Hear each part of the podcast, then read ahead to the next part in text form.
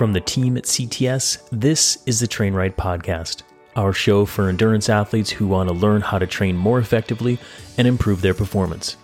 I'm Coach Adam Pulford, your host for the cycling edition of the show, where it's my job to interview top coaches, scientists, experts, and athletes in the world of cycling to bring you actionable training tips that you can apply to your own training. Now, let's dive into the show and learn how you can train right.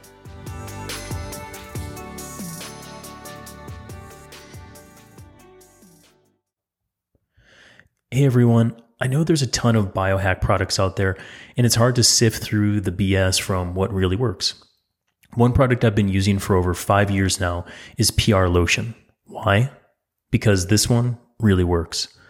PR Lotion uses a transdermal shuttling technique to deliver sodium bicarbonate, a natural electrolyte, and helps it to buffer exercise byproduct from fatigue so that you can go faster for longer. You can use it for training, recovery, and performance on the really hard days. With over six peer reviewed clinical studies conducted, one of which by the Red Bull High Performance Division, each study showed significant increase in performances for various athlete types. So you don't need to be a cyclist to use it. If you just like being fit and getting after it, it's a great product for you too.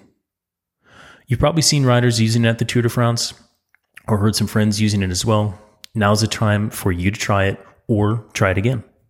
Use code CTS at checkout for 15% off your order today. You can find it at livemomentous.com or with a quick Google search of PR lotion.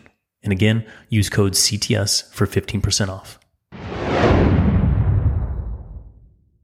Just a quick question for everyone. Where do you buy your gels, hydration mixes, and energy bars for training and racing? If you're like most of my athletes, you're buying from different websites trying to find the best deal here or the right fuel there, and also maybe buying big boxes of stuff that you may or may not use. If you're not shopping at thefeed.com, you're missing out.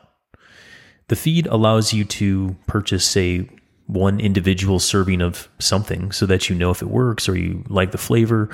And once you do figure out what you do enjoy, you can put it on auto ship or buy your big boxes of stuff and away you go. The feed is the largest online marketplace for your sports nutrition, offering the brands that you know and love from Scratch Labs, Clif Bar to Maurten, plus their athlete customized supplements called Feed Formulas. Feed formulas are personalized supplements for athletes, developed in part with Dr. Kevin Sprouse, the EF Pro Cycling team doctor, following the same protocols the top pro athletes use. I've met Dr. Kevin Sprouse a few times over the years working with different teams, and I listened to his podcast called The Podium. He's a smart guy. This isn't your typical doctor endorsement pill thing. Sprouse has been around the sport for some time and he knows the athlete needs. So if you're interested in something like that, head on over to thefeed.com backslash trainright and save 50% off your first order of feed formulas. That is thefeed.com backslash trainright.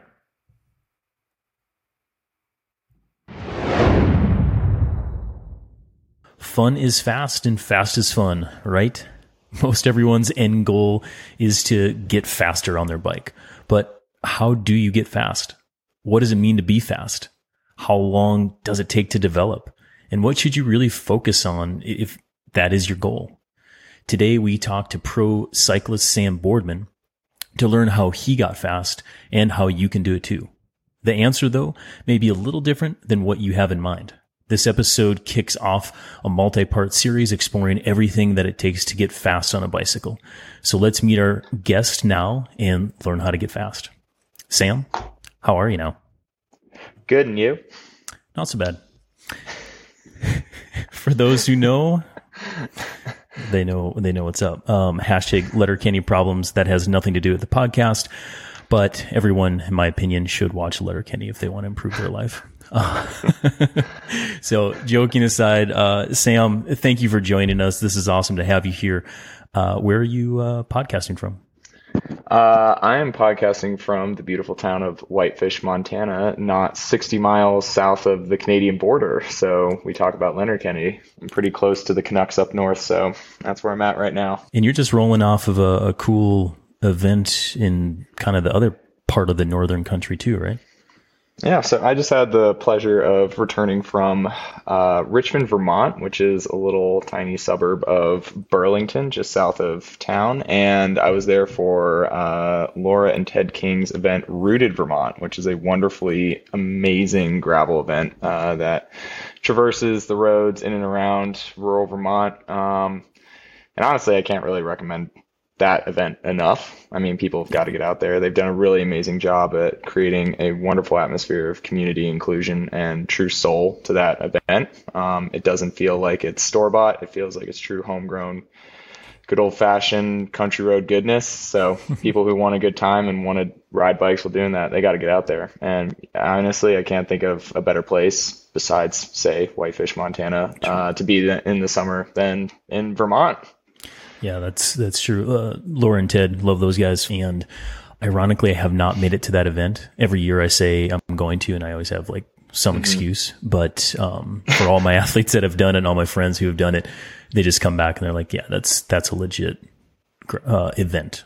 For those who may not have heard of Sam Boardman, which if you follow uh, the sport of bike racing in the U.S., I don't think they exist, but high level. Uh, could you tell our listeners a bit more of uh, who you are? Um, well, I race professionally for the Legion of Los Angeles cycling team. Um, it is a team founded by two brothers, Corey and Justin Williams. They are based out of Los Angeles. They're kind of spread a little bit out throughout Los Angeles County now, but we have uh, an eclectic mix of riders from all over the country as well as a couple others. And our goal is to focus on building up and revitalizing the American cycling scene through encouraging youth to get out on the bicycles, as well as creating more intrigue and accessibility to athletes racing the American criterium scene. So, my schedule this year has basically just been traveling in and around the country, pretty much been back and forth between both coasts throughout the entirety of the year, just racing crits and meeting the people in the towns that we race in. And these guys, they uh, they walk the talk too. I mean, they legit bike racers, and their community outreach um, is pretty cool too. Um, Sam did a huge um, one day kind of like skills camp in DC for um, that community there, and that was wildly successful. Um, with Justin coming out and and um, reaching out to some local riders, um, professional riders to put that on. Uh, so, I mean, w- what Sam and, and Legion are doing are, are, pretty legit. And you should give yourself some credit too. You're a wonderful ride leader. For those who are listening, Adam joined us as a ride leader, and he was our resident coach. So he is the one teaching the youths how to how to ride good. So you're listening to someone who knows what they're doing, someone who I trusted enough to get out and tell the kids how not to bonk and how not to crash. well, thanks. Yeah, they had they had some pretty good questions though. Like we went they deep into nutrition, questions. and I mean that was a so we'll do it again. Um, but yeah, that was a super fun uh, experience for for those kids for sure. All right, Sam, let's let's get in the meat and potatoes of this episode. If someone says they want to be fast, what does that what does that mean to you? What do you, what do you think that they're saying when they come up and say, "Sam, I want to be fast. How do I get fast?"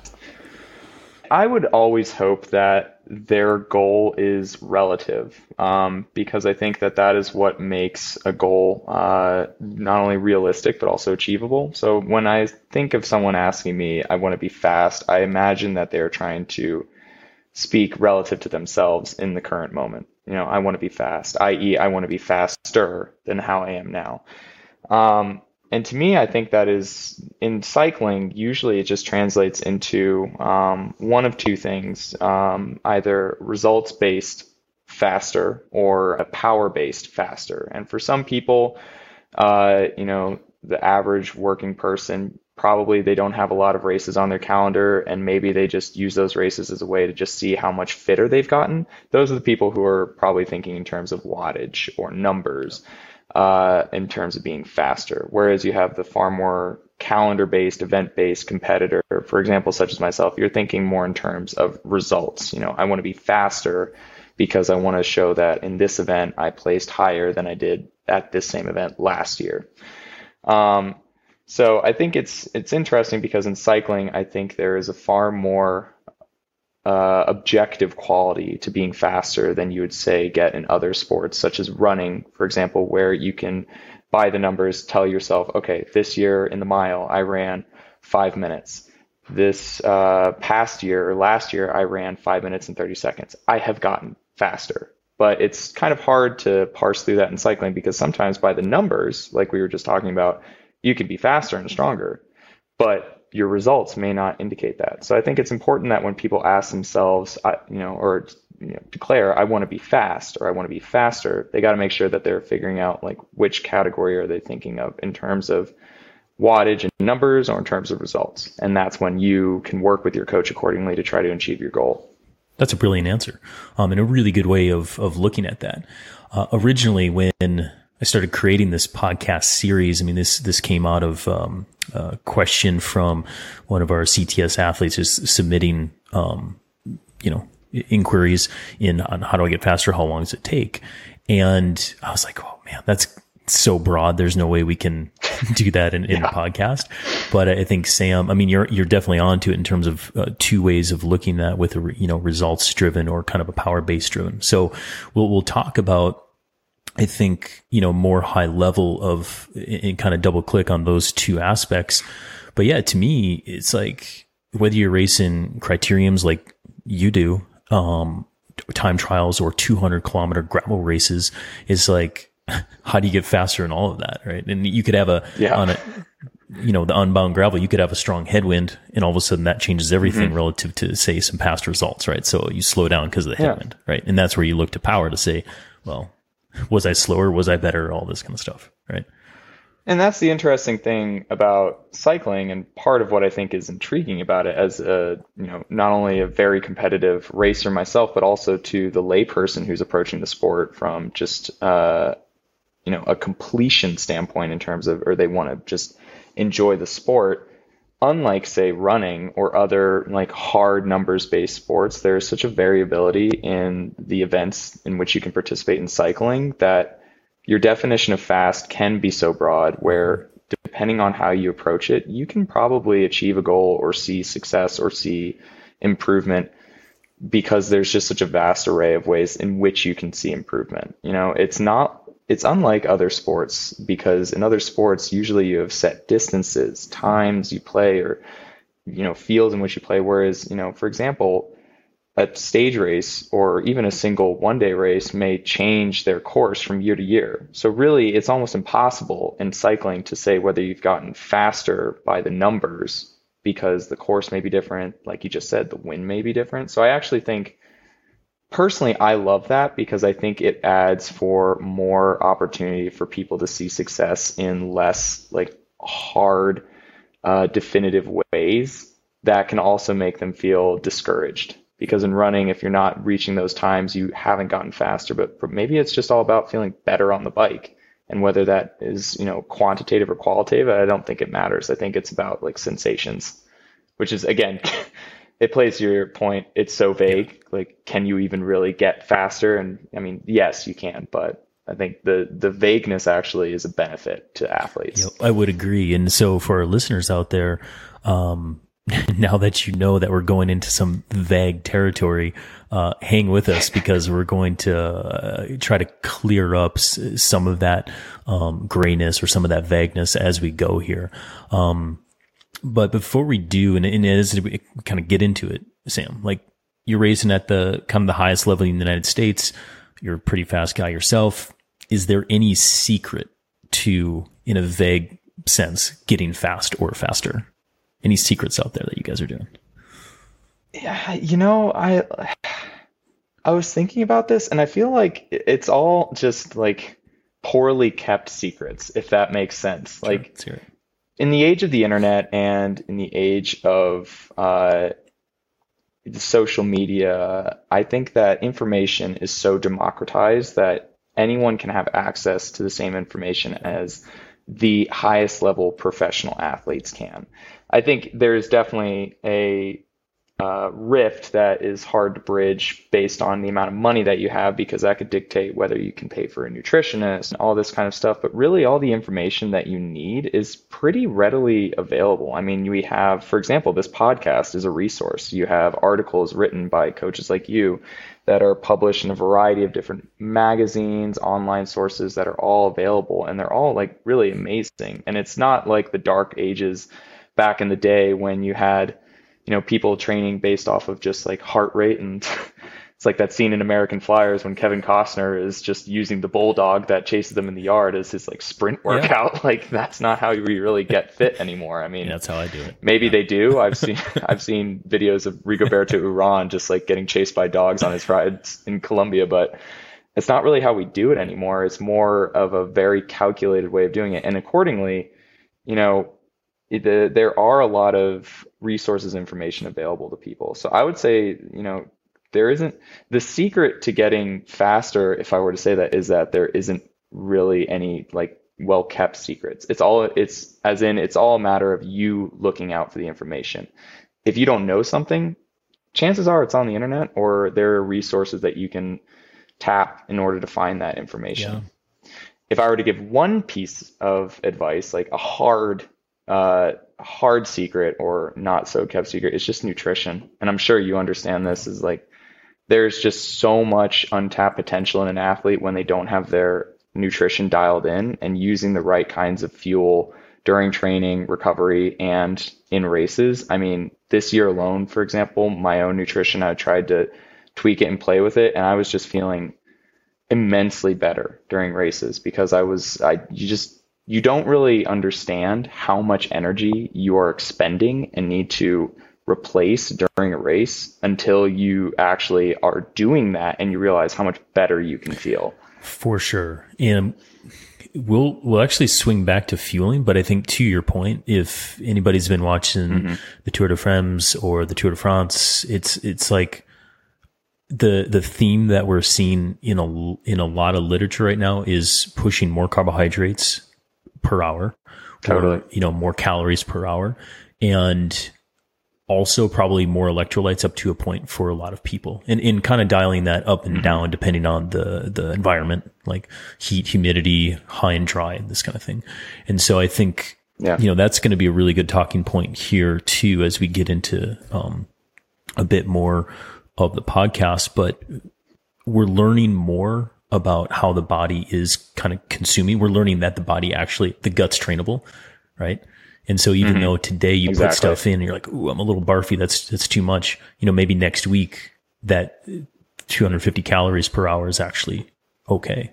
And well, and to exactly that point, part of what I've been doing this entire year has been training my gut. And it's been kind of weird because it's required me to change a little bit how I usually eat on training rides. Because normally during base season, I'm just packing like regular food. And I still think regular food is a really wonderful way to just keep your palate on its toes and so you don't, you know, get bored with flavors. So it actually encourages you to eat. So I'll be packing pa- leftover pancakes from breakfast or something, or savory sandwiches like uh, ham and cheese or something like that, just to keep you on their toes. But in a workout, I used to be totally opposed to the idea of using like gels or chews in training because I, I don't even know why. I, I just didn't like the idea. I thought it was like, okay, that's just race day stuff. It's like you know, you only break out your super fast deep dish wheels for race day and you know, but there's something to be said about using your equipment, which I in turn think of as uh, I think fueling is part of that in your training so you can understand it and you can train your body in accordance with what you are actually using. So this year, for example, we had um, a quick online seminar with one of the representatives from uh, our nutrition sponsor, Science in Sport, and she just dropped on us. She's like, "Yeah, during hard efforts, you should be aiming for between, you know, anywhere 80 to 120 grams of carbohydrates an hour," which just blew my mind. Not only because that's a huge number of carbohydrates, but it's also just because it was nowhere near what I was getting in previous efforts or workouts or races. And then when I actually started training my gut accordingly and then utilizing it in races, I just found myself feeling not necessarily fresher. You still feel just as tired at the end of races, but your ability to respond more consistently and deeper into the race, I noticed a difference. And it was little things like that. Obviously, you have to tweak it depending on heat. And that again takes time during training to figure out. But I mean, the, it's like if you want to cheat in cycling in modern era, you just mm-hmm. you got to eat. Like that's how you do it. Yeah, and I think that you know. At first, I was thinking, "Oh, there's no secret to to getting fast," But what we're kind of alluding to here is like the resources, like you said, having awareness and getting education, right? And that's a huge part Yeah. of this um, of this of this podcast. Really, is to provide that platform so people can get that education and get after it, you know, in their training. arriving to a race well prepared is as much about being informed as it is about being informed. Like you gotta you gotta make sure that you've read up about the course, you know where the difficult climbs are, you know you can estimate how long the race is going to be, so then you can adjust your fueling accordingly, so you know how much you need to be eating every hour, and you can also, I mean, it's just about reading up and being a student of the sport as much as the athlete Yeah, athlete. one hundred percent. And you know, I think we'll pull on some of those threads with fueling because it pertains to to training.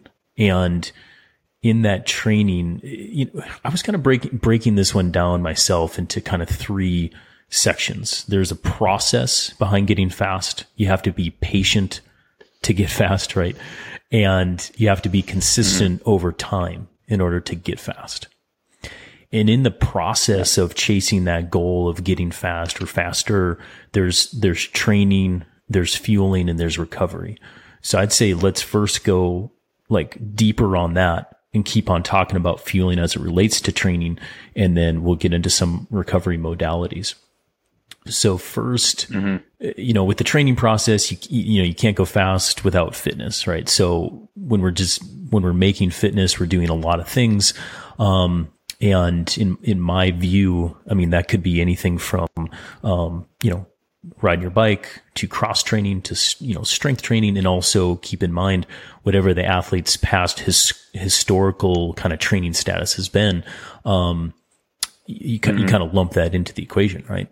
And so when you first started uh, riding, racing your bike, I mean, you weren't starting from ground zero, right? Like, can you tell our listeners about your background before bikes? So you're right in that I wasn't starting from ground zero. It wasn't a high level per se because my my endurance athletics background did not extend beyond, you know, my freshman year of high school to my senior year of high school, really.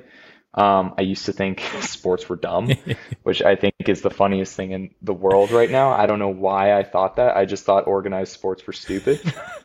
um, and now it's my say that. life. Yeah, that is kind of funny. but uh, you know, I joined my high school cross country team uh, the autumn of my freshman year of high school because I was like, man, I need to make some freaking friends. Like, I can't go to this new high school and just Yeah. have nothing going on.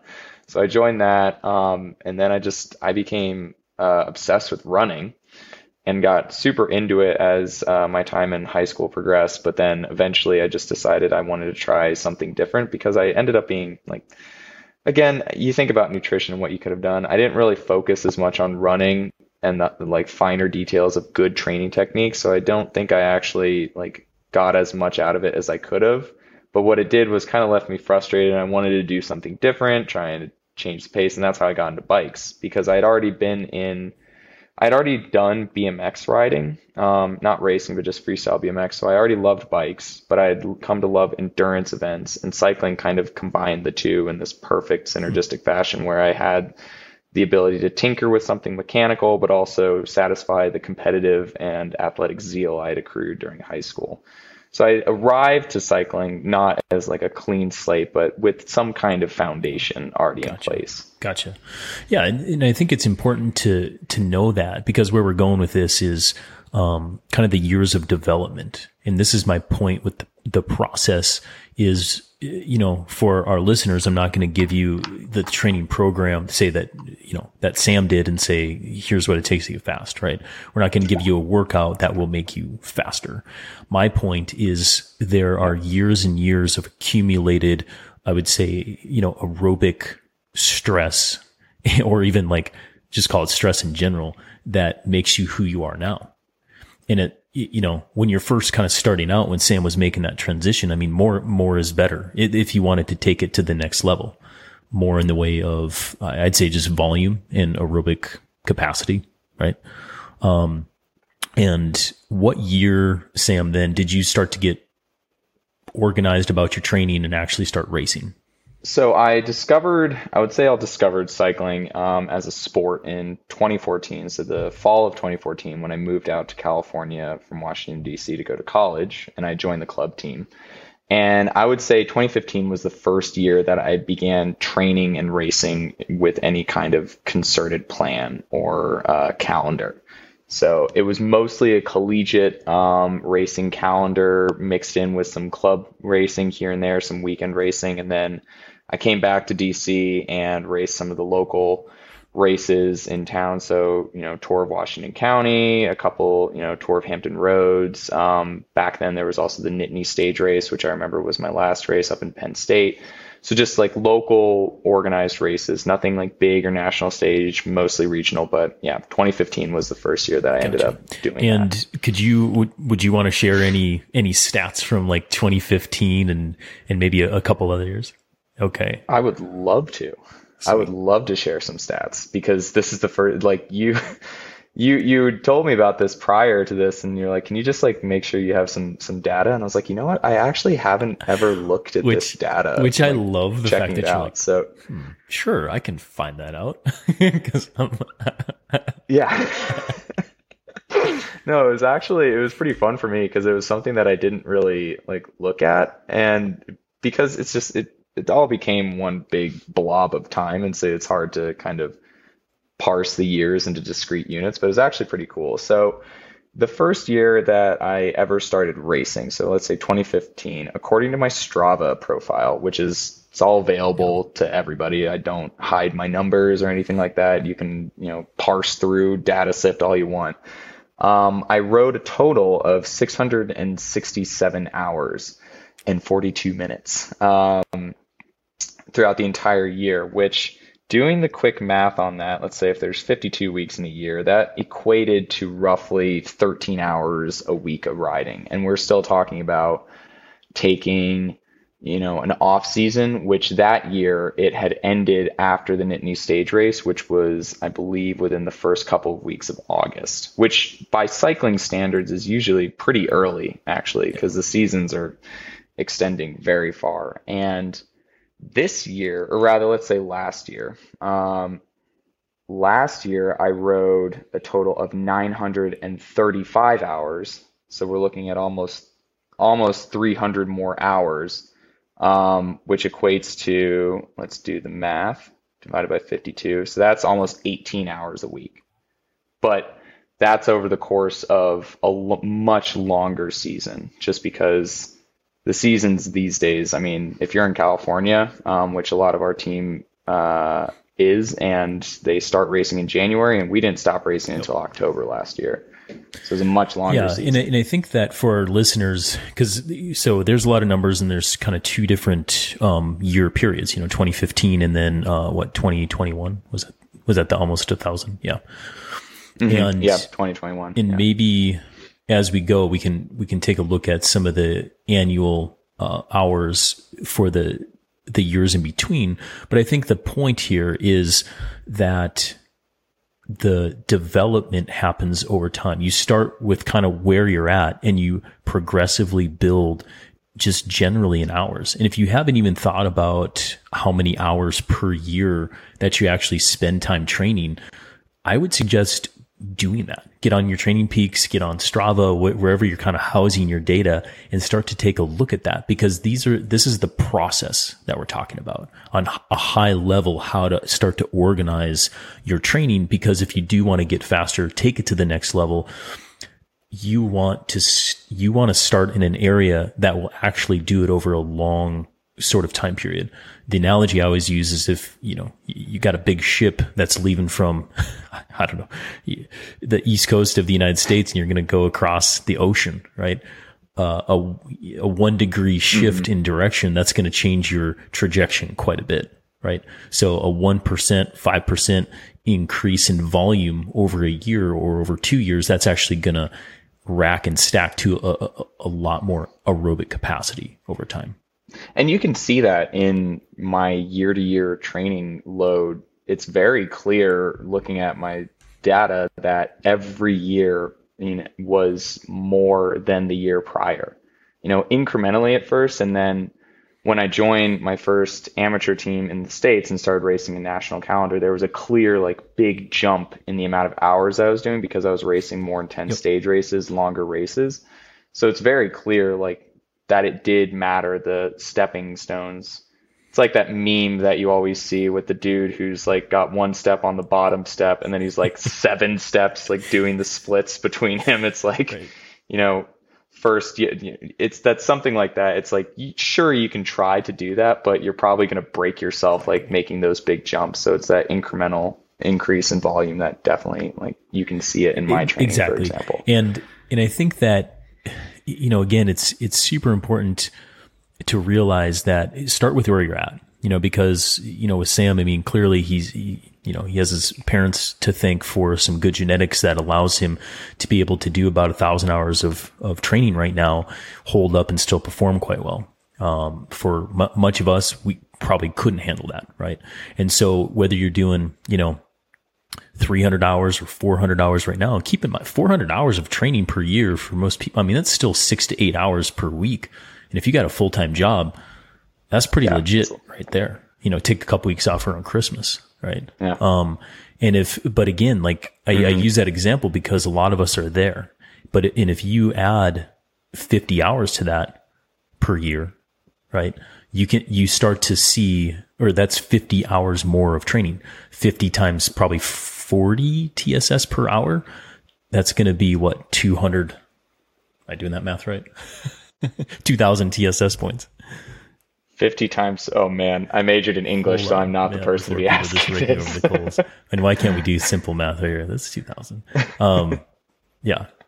I think this is yeah. what happens when you do podcasts is your, your mathematical brain turns off. So that's 2000 TSS points, which isn't drastic, but what I'm saying is progressive, um, overload in aerobic, um, capacity is really what we're talking about over time.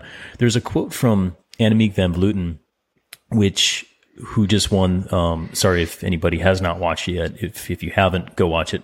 Spoiler alert! Spoiler uh, alert! The Tour de France Femmes, uh, Annemiek van Vleuten won the overall. She's won tons of other bike. I mean, she's a legend in her sport. And there's a quote from her I wanted to to use right now because it, it, it portrays it at the highest level quite well. And she, this is the direct quote. I'm 39 years old, so for me, it's possible to train for so many hours, but that's not because I suddenly could do that. It's just a process of many years. Mm-hmm. Every year you can do five to 10% more hours.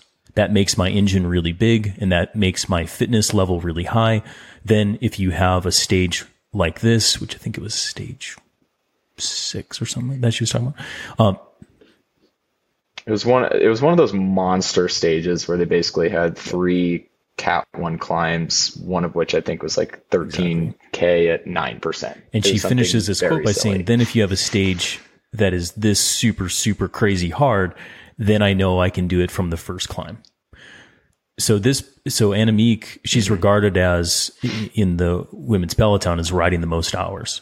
Uh, I think Richie Porte, he's another guy mm-hmm. like on the on the men's side that rides a bunch of hours, right? Um, and Annemiek's been riding with the Movistar men's team quite a bit. And she just logs the hours. And so it's, it's not the only mm-hmm. way, but it is one way to get faster is to put in more hours. Right. And I think that, yeah. and, the reason why I'm pushing this here, even though me as a coach, I'm all about quality and CTS is probably regarded as like quality over quantity. We're not overlooking volume. And what we want to do is we want to build up to a point where we're I'd say in a healthy way, maxing out the amount of hours that we have available to train. So we're not leaving anything on the table. Then we can really press into maybe mm-hmm. Intensity, but that's, that's a whole other podcast itself. Um, so you just said that it was, it was kind of clear in your own Strava that it's like that progress, you saw that. And, and we didn't talk, we didn't look at data ahead of time. I had no idea that that is actually what you did from a training standpoint. So, mm-hmm. but, but that's what we saw yeah, it's great. Sweet. Doctored all my Strava to make it fit. Um, did you do that intentionally, or was that just like happenstance? You, you know, I I would have to credit my coach with that. Um, I think it was partly uh, mm-hmm. it was partly intentional, but the funny thing is, is I never yep. actually really registered it and I think that's a testament to the point that we're trying to make here is that you you can do that extra five to to ten percent more and you will be able to do it each and every year. And it, I never felt like within a single year's jump that I went from one amount of volume to the next thinking like, whoa, I just like really upped the volume.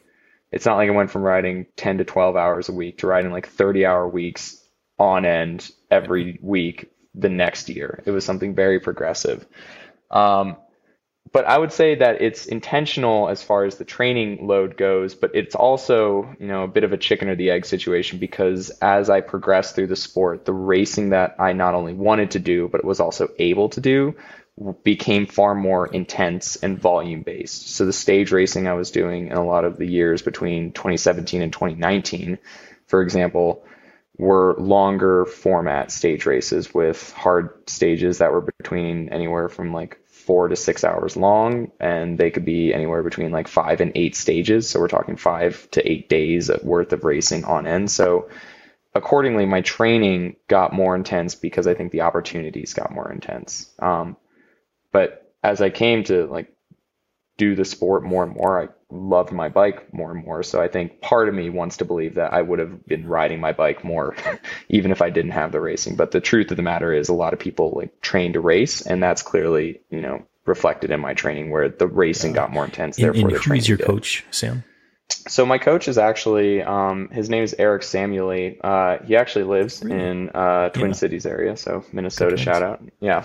Um, he was the coach for um, UCLA when I was a freshman there, and so he was my coach throughout my first year of cycling. Um, and then he moved to Twin Cities when uh, his wife got uh, a job at Macalester, so she's a professor there in political science.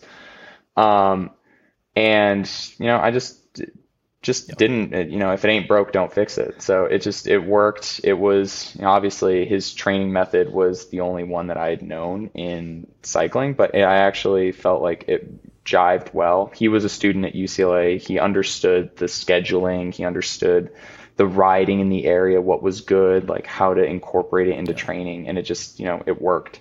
And I liked his his style of training, which is largely volume based, and I was able to kind of you know, meld my schedule in college around, you know, the cycling. So I kind of majored in bikes, minored in school, but, um, you know, it was just, I liked his style because I, I was in love with riding my bike and I wanted to try and like, I like that his coaching style is basically like, let's just go yeah. ride your I mean, bike. and, kudos to the coach. I mean, coaches don't always get the shout out, right?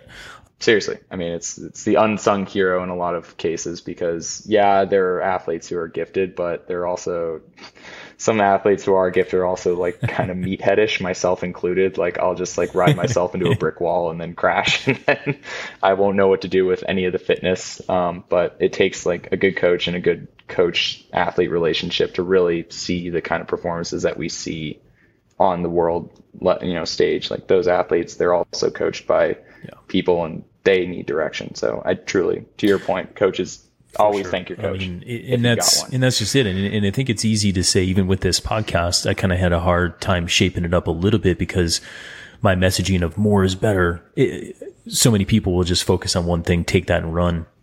And when you're already dealing with type A uh, mm-hmm. athletes that are ambitious in all levels of their life, telling them to do more, they're going to be like, Sam and Adam said more. Therefore, let's do this. But talk, talk to your coach, like intellectually kind of, yeah, do that. And I think yeah, too, like when. I'm, when I'm working with an athlete, I'm uh, always keeping an eye on annual hours, but it's, I, I would, there's so many things that could like crater that, that it's not the end goal necessarily. I mean, we're looking at mm-hmm. energy system development. We're looking at specificity for the race itself. We're looking at like TSS builds per week. So it's not exactly. just volume we're looking at. But when you do it right and you're using all these metrics accordingly and with that long-term vision with the rider, yeah, you probably see an uptick of, you know, five to 10% in volume. Well, and to, and to that point, a lot of people, I get asked actually a lot, um, me and uh, my other teammate Tyler, who also just you know loves putting in the hours. You know, we always are asked like, why do you guys train so many hours when all you're doing is racing crits? And for one, to for example, for example, to Annemiek van Vleuten's point, she trains so much, like so much. And I, I don't, I can't really stress that enough. Like it's actually, it's, it's pretty wild the amount that she trains. Um, and people ask the same question, like, why does she train so many hours when her races only last for a maximum of like three and a half, maybe four hours? And I mean, the writing's kind of on the wall. Like, clearly something's working there where when you have that endurance fitness, yeah. the shorter races are just easier. Yep. Like when you have that endurance fitness. And sure, like if your race in a crit is only an hour, you can train that kind of fitness to last only an hour, but I also just like riding my bike. And I think that's the key thing for a lot of people is when you're trying to figure out your training, I can't stress this enough to people like figure out what you just like to do and express that to your coach. And if your coach is a good coach, a receptive coach, then they'll figure out how to make it work. I mean, if you're time crunched, for example, you work a job and your hours are kind of funny, like there are so many great ways to get fit via, you know, modern resources like Zwift or TrainingPeaks workouts or, you know, even not even going on the bike, but maybe like doing a cross country skiing workout if you live in the uh, place with winter or a little skinning session or something. Like there are so many ways that you can get fit and not have to put in the massive hours. And I think people see professional cyclists put in these massive hours for these races and they're like, I got to do that if I want to be good. And it's like these guys are doing that because one, they're paid to literally only do that. Like this is what they do. And in my mind, I think some of them might be justifying like getting paid to ride their bike by doing a 40 hour work week, i.e. riding their bike 40 hours in a week. But you also got to remember like they're training for three week stage races, which is just not a race format that's accessible exactly. to the average person. So yes. it's like it's all well about relativity. Well said.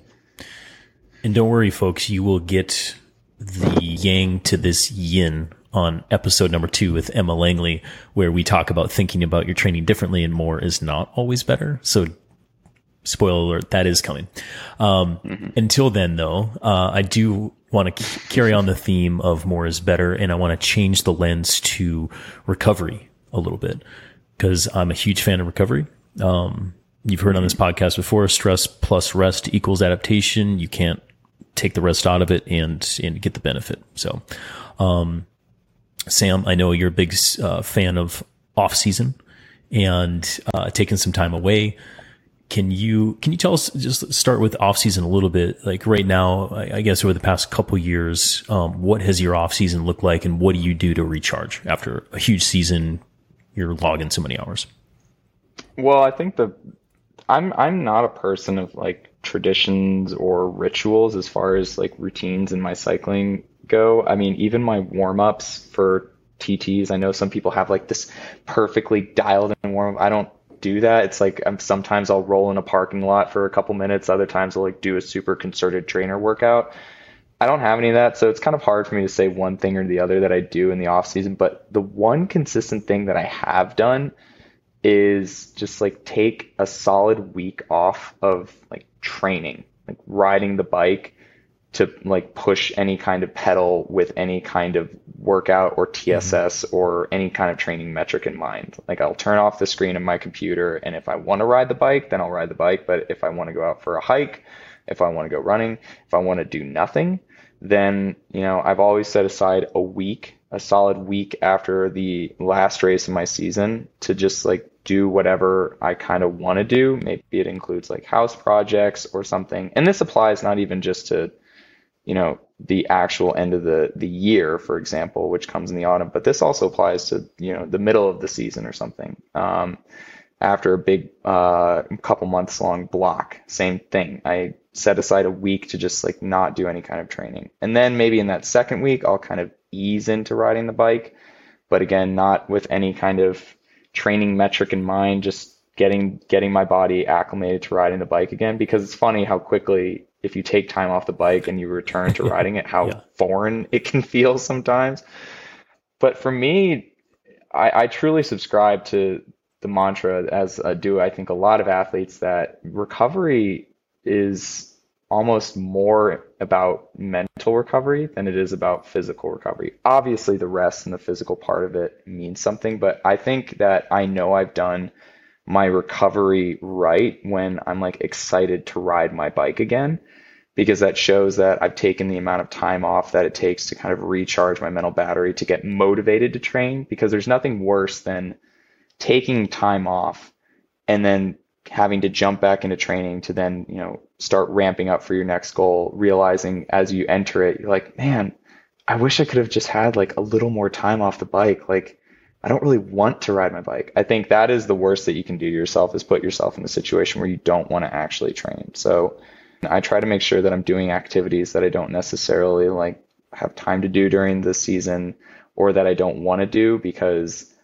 you know, I'm afraid I'm getting hurt. Like I do a lot of mountain biking in the off season more than I do in season, and I tend to get a little sendier in the off season because you know if I wrap myself around a tree, then I can at least have some time to to recover before the season gets underway again.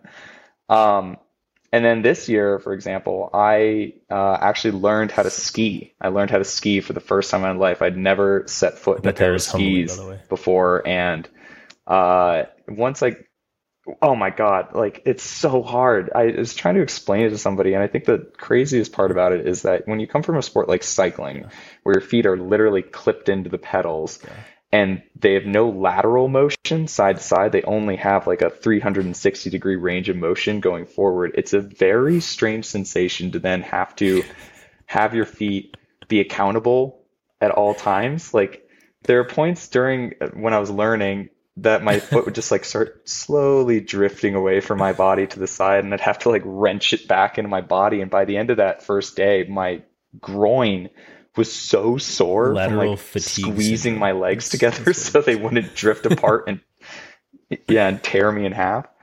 But i mean once i got past the petrifying fear of like blowing my knees out which i think is like the biggest fear that i have with skiing because every person who talks about knee injuries it's happened during skiing it was just great because it was just a different sport and it's just such a rarity in my mind as an adult, not least of which an adult whose like life is a singular sport to actually learn how to do something new, like an athletic endeavor that's completely and utterly new.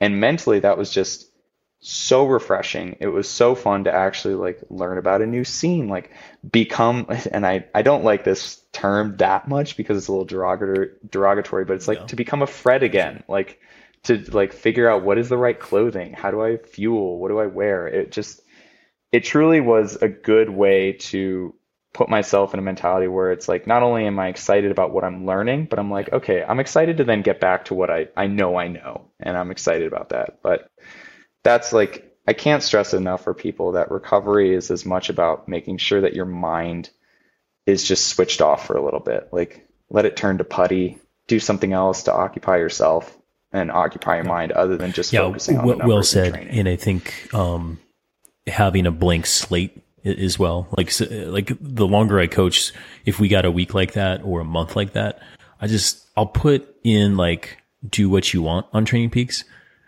But like I don't prescribe anything because yeah. I think that having the clean slate and, and, it's like a mechanistic and stupid thing, but like I think for a lot of the control mentality, like t- type A's, like you're always you're checking you're checking TrainingPeaks like 340 days a year and then like for a section of it you're you're not like I want the athlete even if they check it I want them to get affirmation that they can do what they want right well and this is the funniest thing right yeah. because I am that type A person where it's like I rely very heavily on my coach because yeah, I think I have a basic understanding of like the training metrics that, for example, TrainingPeaks use to you know prescribe myself something.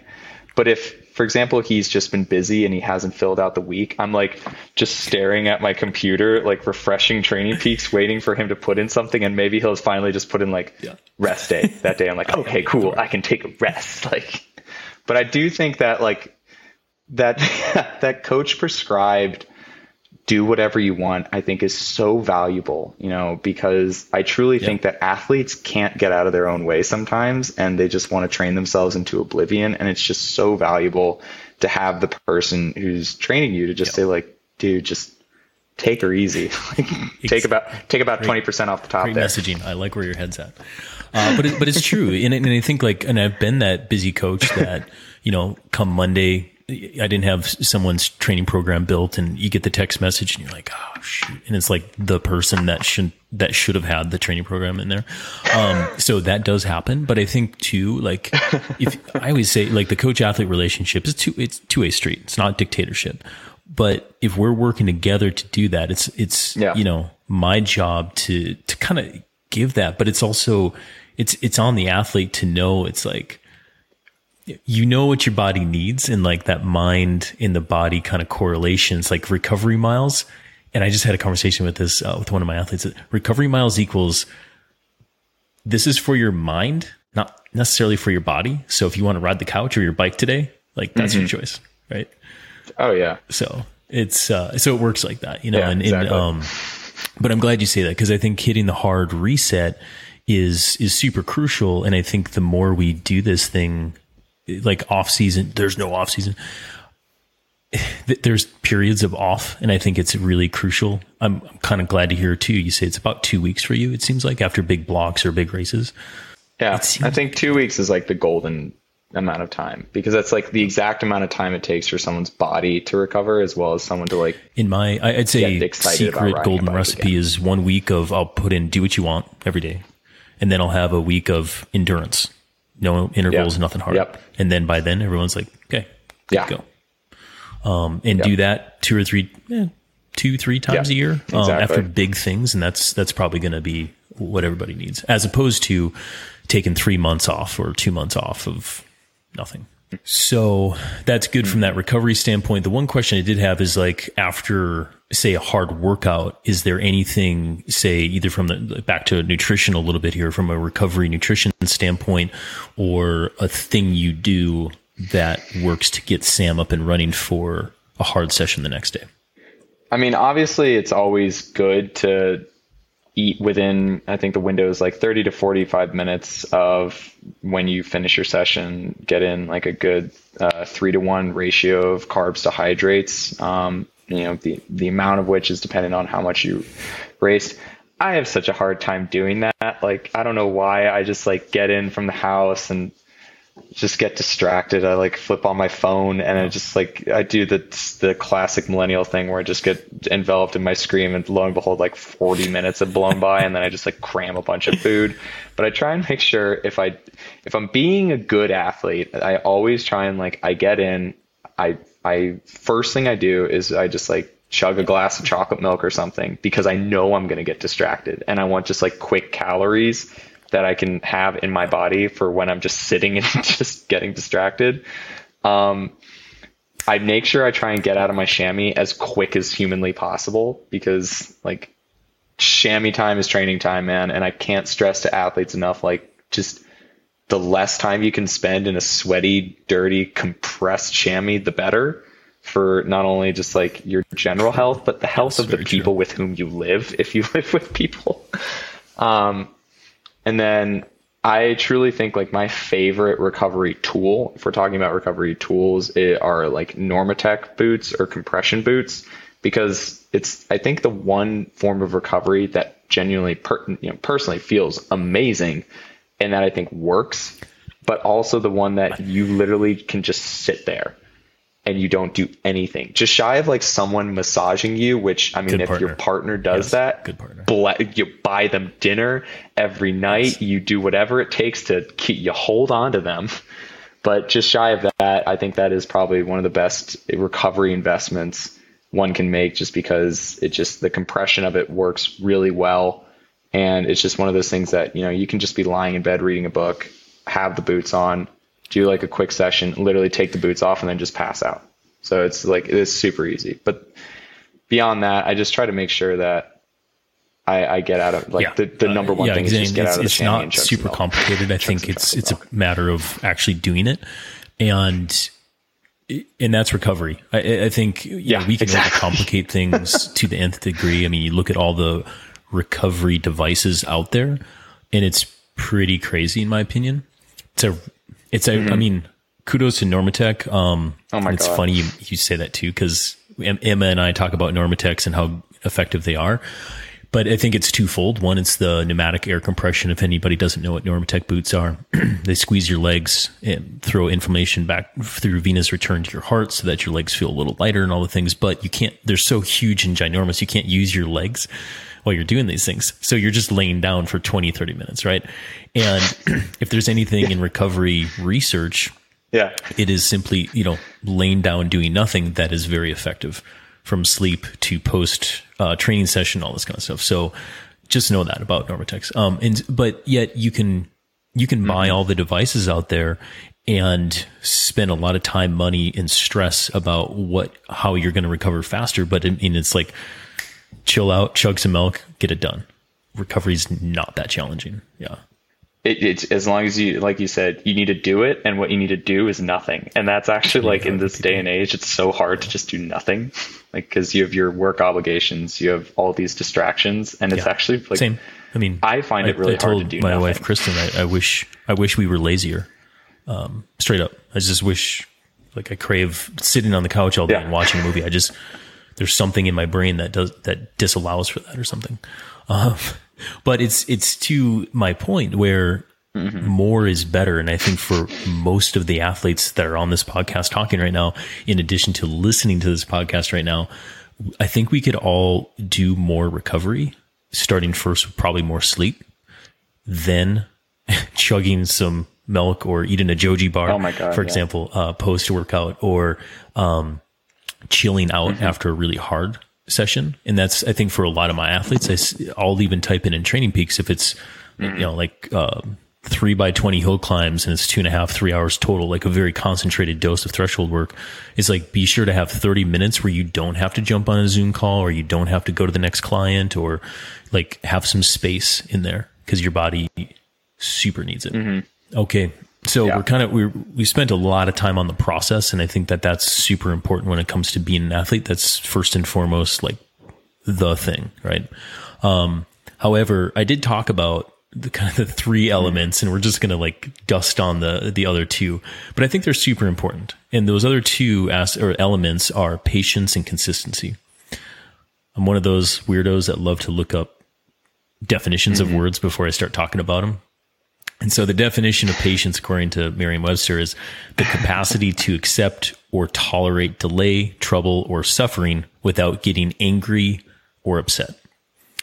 So the quick question to you, Sam, how does this apply hmm. to your life and or an athlete's life?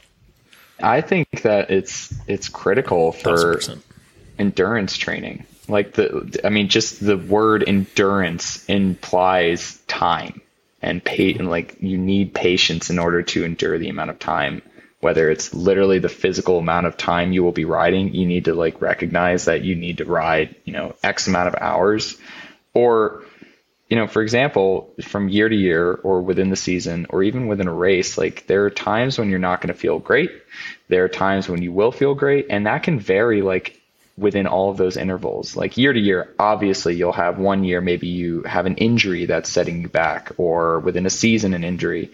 That's going to take patience to try and overcome. And you just have to recognize that time will, time will work in your favor so long as you let it um, within a race. I've I have had heaps of races where at the beginning of the race I'm like, oh my god, I feel like death. Like I am just absolute garbage today. And then as the race goes on, instead of like leaning into that feeling of oh my god, I suck. Like why can't I be a better bike racer? It's more just like, well, maybe this will pan out later. And lo and behold, like I get pedaling, get the legs moving, and I'm like, wow, I actually feel like pretty good today. That's a matter of being patient. But I don't know. Generally, I am not a patient person. I'm the kind of dude that like if I order something online, I want it like on, at my doorstep the moment I click buy. Like I am I'm really bad about that and I'm usually the same way with training and for example, if I get sick, you know, in years past I'm just like I want to be done with it. Like I have no patience for that because it's so hard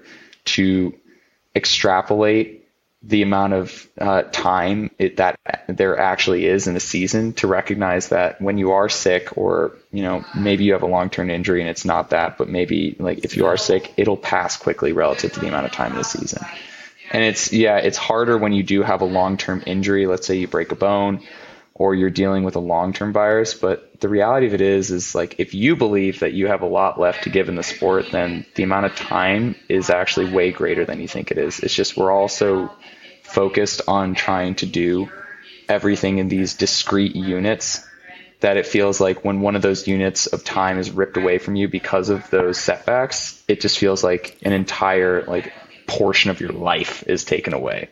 Like you had to sit down a couple days because you either got a cold or maybe you had COVID for a couple of days and you're thinking, oh my God, my season's over. I didn't train those couple of days. That was pivotal to my like build up. And it's like, yeah, it plays a part, but there will be opportunities and, you know, it, you will have your chance. So generally I'm not a patient person, but athletes need yeah, I couldn't agree more. Um, you need to find it.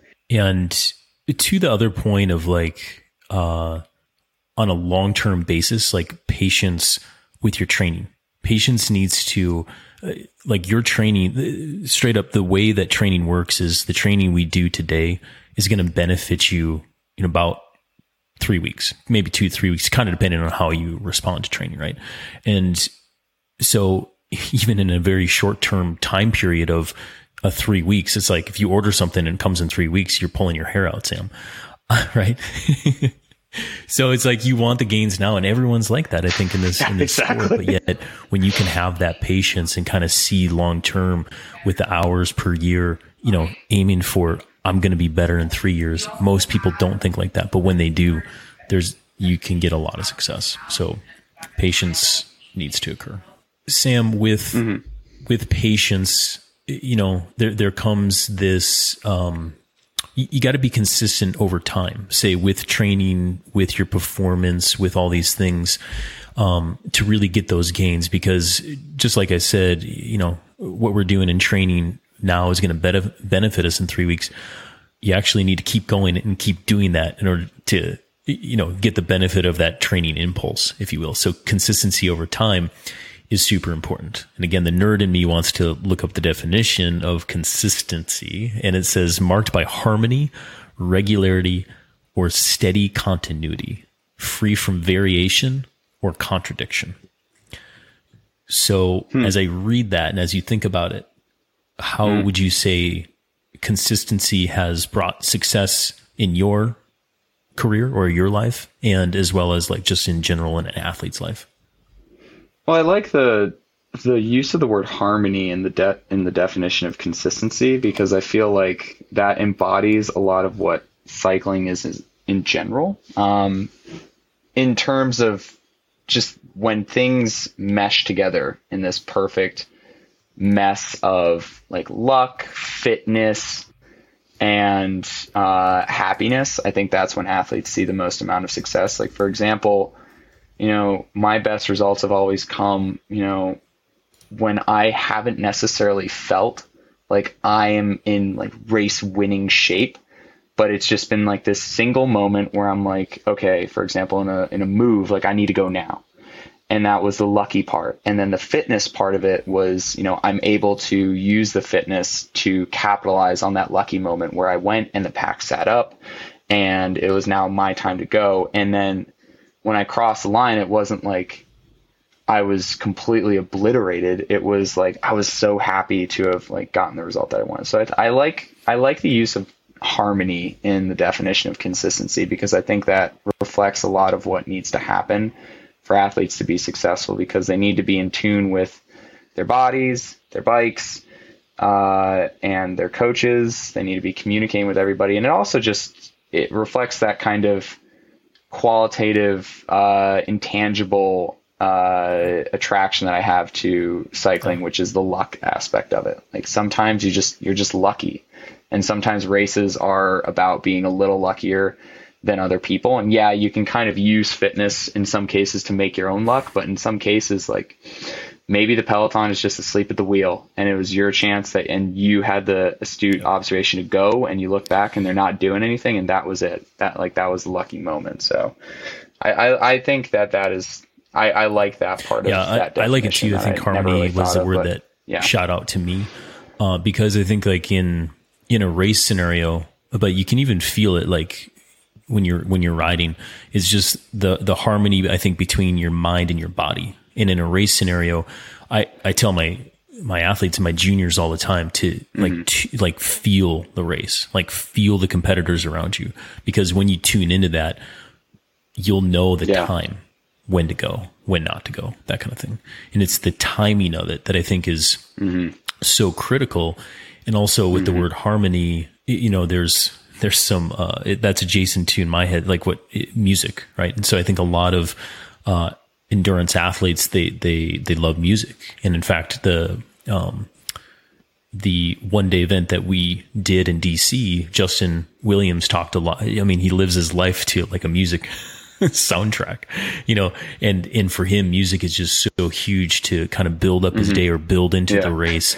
Um, and for a lot of people, you see them, you know, with headphones while they're warming up.